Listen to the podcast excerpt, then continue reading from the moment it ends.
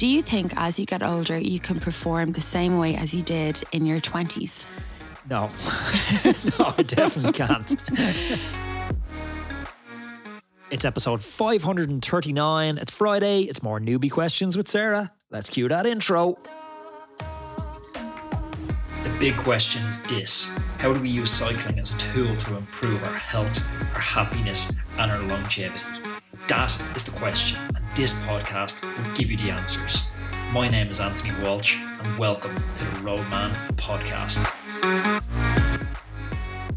Roadman, welcome back to another Roadman Cycling podcast. Sarah has joined me, and I'm embarrassed to say we still haven't fixed the cabling issue. So, for the third consecutive week, Sarah's sitting in the dog bed. I think it's more than three weeks. Might be four. Well, look, Yes. it reflects equally as bad on me as it does on Dublin Airport and Icelandic Air for losing the baggage. I'm the guest here. It just shows you how, how valued I am. Would you have um, Eddie Dunbar come in and sit in the dog bed when you're interviewing him? Eddie is a legend. It was a great Uh, interview. Eddie, his story's gas. I think he forgot he was on a podcast at one point because he was talking about splitting his head open in the chip shop After in pints. Kanturk. The Viking or whatever it's called. the Viking pizza and takeaway. Or he was so open, wasn't he, about everything, you know, his time at Ineos um, Grenadiers and being passed over for races. You did push him on a couple of questions that he maybe gave a little bit of the PR answer. I think there was one there about, uh, you know, if, if he was a British rider, would he have won a world tour by now? And he was, he was, he turned into a bit of a politician for that one, which is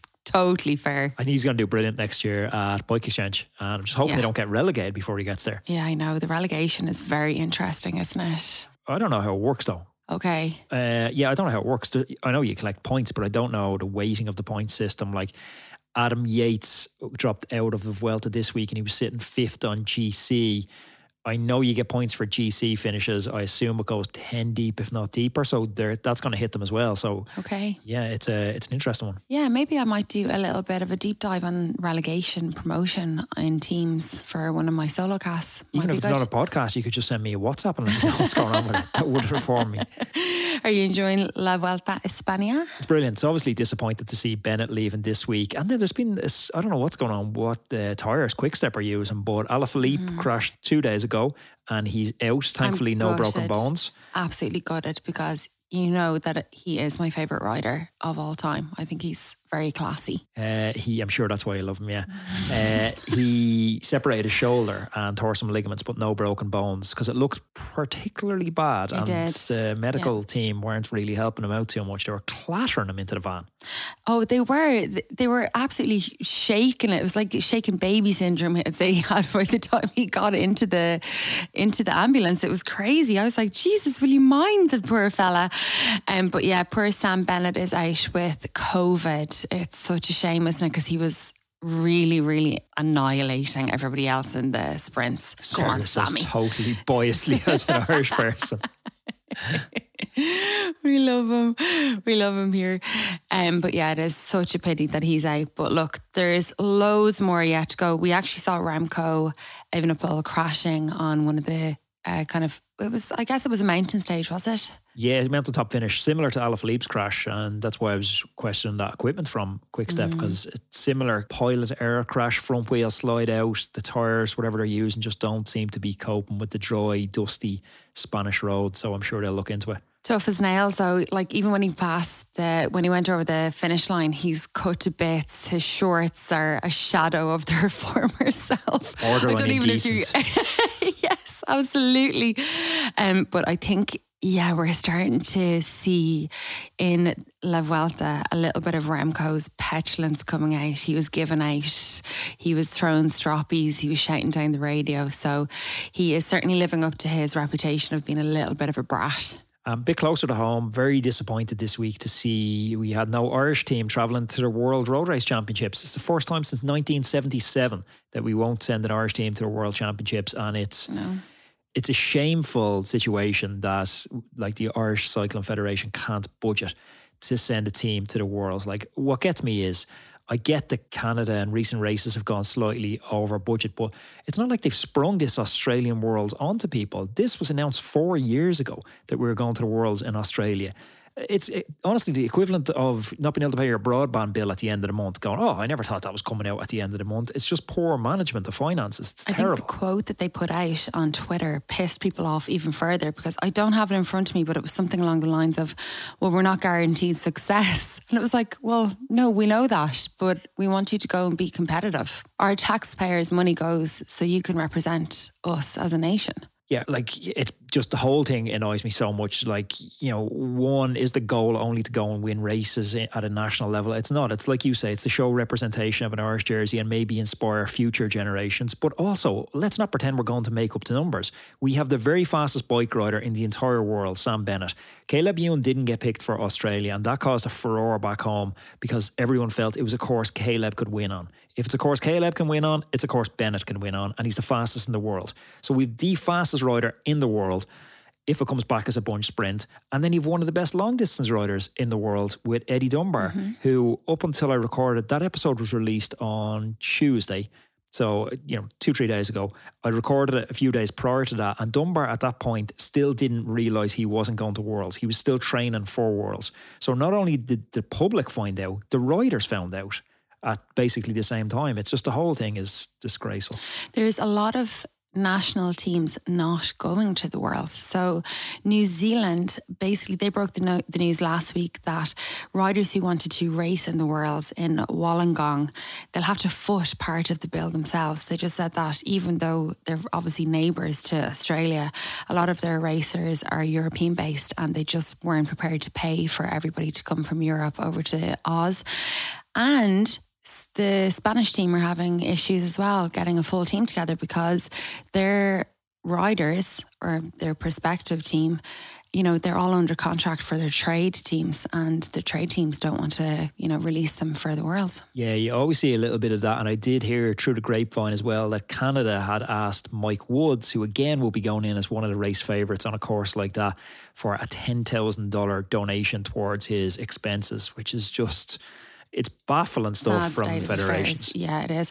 There are some absolutely hysterical videos on Twitter, TikTok of people over on doing this course in Wollongong with these magpies that are apparently infamous over there. They just swoop down yeah. and attack the riders all the time, and it just it looks terrifying. It yeah, looks I've awful. Heard, I've heard back in the day. I remember Richie Porte posting something on Twitter uh, like magpie attacks. And there is, I think, there's certain colours and reflective stuff you can do that attracts them or gets them away from you. But yeah, like they know. swoop right down, like hit off your helmet. Yeah, you think maybe that's why we didn't send a team? Maybe we're very superstitious about magpies in Ireland. So if they were attacking twos, we'd be fine. We'll send a team. But if it's single magpie attacks, now, it's no looking that. Right, well, we move on to newbie questions. Yeah, just with a few newbie questions. Okay. Okay. Question one. This is like very succinct from somebody writing in. Any tips for getting a sticky bottle? Anthony, will you explain to everybody what a sticky bottle is, please, first? A sticky bottle is when you come alongside a car and they pass you a bottle from a moving vehicle and you hold on to the bottle for longer than the time it takes to transfer a bottle from one person to the other. So the car is in effect powering the bike rider at that point, and you transfer some of the car speed across to the bike rider. My tip for anyone doing a sticky bottle is don't do a sticky bottle. There's mm. no circumstances you should need to do a sticky bottle unless you're a pro bike rider. Yeah, I mean, okay, but so you've no tips at all no, for don't people. do it. Yeah, don't do it. It's gonna bottle. like if you're asking for tips to do a sticky ball, you are clearly not qualified to do a sticky ball. like you should not be doing it. It's going to result in catastrophic injury. I um, had a very near death experience when I was in Colombia. The girl who was uh, doing the car, she, they were in this. She was in this huge big jeep, came alongside me for a chat, and I put what she wasn't holding a bottle out, but I she went down the window, and I put my arm on the window to kind of chat with her, and she was kind of driving well, it all fell to pieces and I almost went in under the Jeep. Like I had no idea what I was doing. So I can definitely second what Anthony is saying there and, and stay stay well away from the cars. Yeah, this stuff's not easy. Like no. they're pro bike riders for a reason. You know, maybe mm-hmm. there's top level category one riders and stuff they can do it, but they don't need to write into a podcast to ask how to do it. This is learning on the job. You need to learn by doing. So Anthony is refusing to. This is the first time you've refused to answer a question. No, answer it. Don't do it. Okay, question number two. Anthony, how is your comeback going? What kind of watts per kilogram are you putting out compared to your time as a full time racer in France and the US? Do you think as you get older, you can perform the same way as you did in your 20s? No, no, I definitely can't. On and off the bike. no, there's no, there's no I, I, just don't put the hours in that I used to put in. I am training hard the last four weeks, getting ready for Badlands. That's more of a survival thing, and I will push that into. You know, I'll reserve judgment on see how Badlands goes, but I do plan to extend this into next season and come out with some cool targets and stuff. Uh, yeah, like my watts are actually surprisingly getting decent. I done a 10 mile TT uh, last week. I think I done 386 watts for 20 minutes. So they're Jesus. getting decent, but yeah, no, I was like north of 400 in France. I think I done a FT, I think I done a 20 minute, like 423. I think it was around my best. So yeah, I'm still a long, long way off that. And I'm a lot heavier than I was, but there you go. You're starting to go well. The mood is lifted as well. The like absolute crippling fatigue and crankiness seems to have abated a little bit from that like five or six week block you just put in. It's going to kick up big time for Badlands. Question number three. I thought this one was really interesting. I did a little bit of research on it myself. Anthony, do you name your bikes now? Who writes these questions? I think this is brilliant. I had a little look at some of the forums and somebody writes his race bike is called Bambi, gravel bike is Crystal, SS bike. He named his gravel bike after a stripper. Basically, what's SS? What is what's an SS bike? Don't know. Um, um, but he called that Candy, and the mountain bike is Charlene. And but yeah, basically all names are stripper names or trailer trash names. then another person writes in that um, his retired road bike is called Kaylee. His gravel bike is called Serenity. I like that. Another stripper. Yeah, e cargo bike uh, it's called Spaceball One because it's that's a ta- pretty cool. That's cool, isn't it? Because it's a tank of a bike and we break for no one. Plus, it's the bike that puts the biggest smile on his face. Now, I have you. I don't think you name your bikes. I've named your gravel bike the Tractor. No, I definitely do not name my bikes. Uh, definitely, and I would strongly condemn anyone that does. That's not. That's under the. That's over the age of ten. so you definitely don't. I think there's a place in it, but the tractor is looking fairly well out there. But all of your, it's definitely a tractor. Your gravel bike. It's a big monster. It's like a. It's like a monster truck of a bike. It is, and you're going to find out all about it now because we have. Our, we're going to do a little quick fire round on Badlands preparation. I did put out a full podcast yesterday on equipment I'm using for Badlands, but we got in so many questions on it. I'm just going to rattle through quick fire. So Sarah, hit me with some questions. What tires are you using? Gravel King 44s. What lights? Exposure Max D MK13. Oh, they are serious. 4,000 lumens. Unbelievable. Is the route off road? 85%. Okay, yeah. Um, what about the elevation gain? It's going through the Sierra Nevada mountain range. So I think there's over 15,000 meters of climbing. Yeah. The weather? Very, very warm, like a microwave or an oven, 46, 47 degrees, I think. Nice. Okay. So how long do you think it's going to take you? I don't know. Like, uh, there's all sorts of people trying to weirdly complicate strategies. I'm like, well, if we ride 250k a day, it's going to take us three days. That's okay. kind of what I'm thinking. Fueling strategy? Pop tarts. I can confirm that. I just went and bought three boxes for him. They're disgusting. I don't know how to eat them. And what about your sleep strategy? Uh, sleep like 250k a day. I figure we're going to be able to get a decent bit of sleep. People are talking about riding through the night and stuff. I think we'll ride into the dark, but through the night seems a bit crazy. Like at 250k a day, three days, that'll put us in the middle of the pack.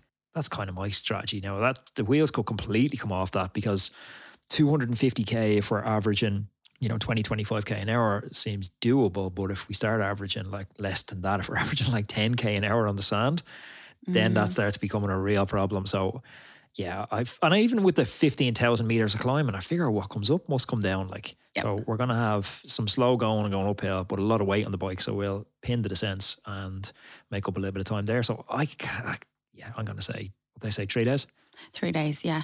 Uh, it's going to be so exciting, it's like amazing. I'm I'm just jealous. I'm not going on this adventure with you. It's going to be absolutely class. Okay, so what happens if you decide to abandon the race? This is hilarious. I actually pulled this straight out of the handbook. So it said, unfortunately, these are huge events and we can't cover the whole route as we won't be able to bring you back. You must do it yourself. so it's just you're on your own. And then it just has one final caveat: please return the tracker. but like. It, you were reading things to take on their handbook and it said, you know, usual medical kit, that kind of stuff.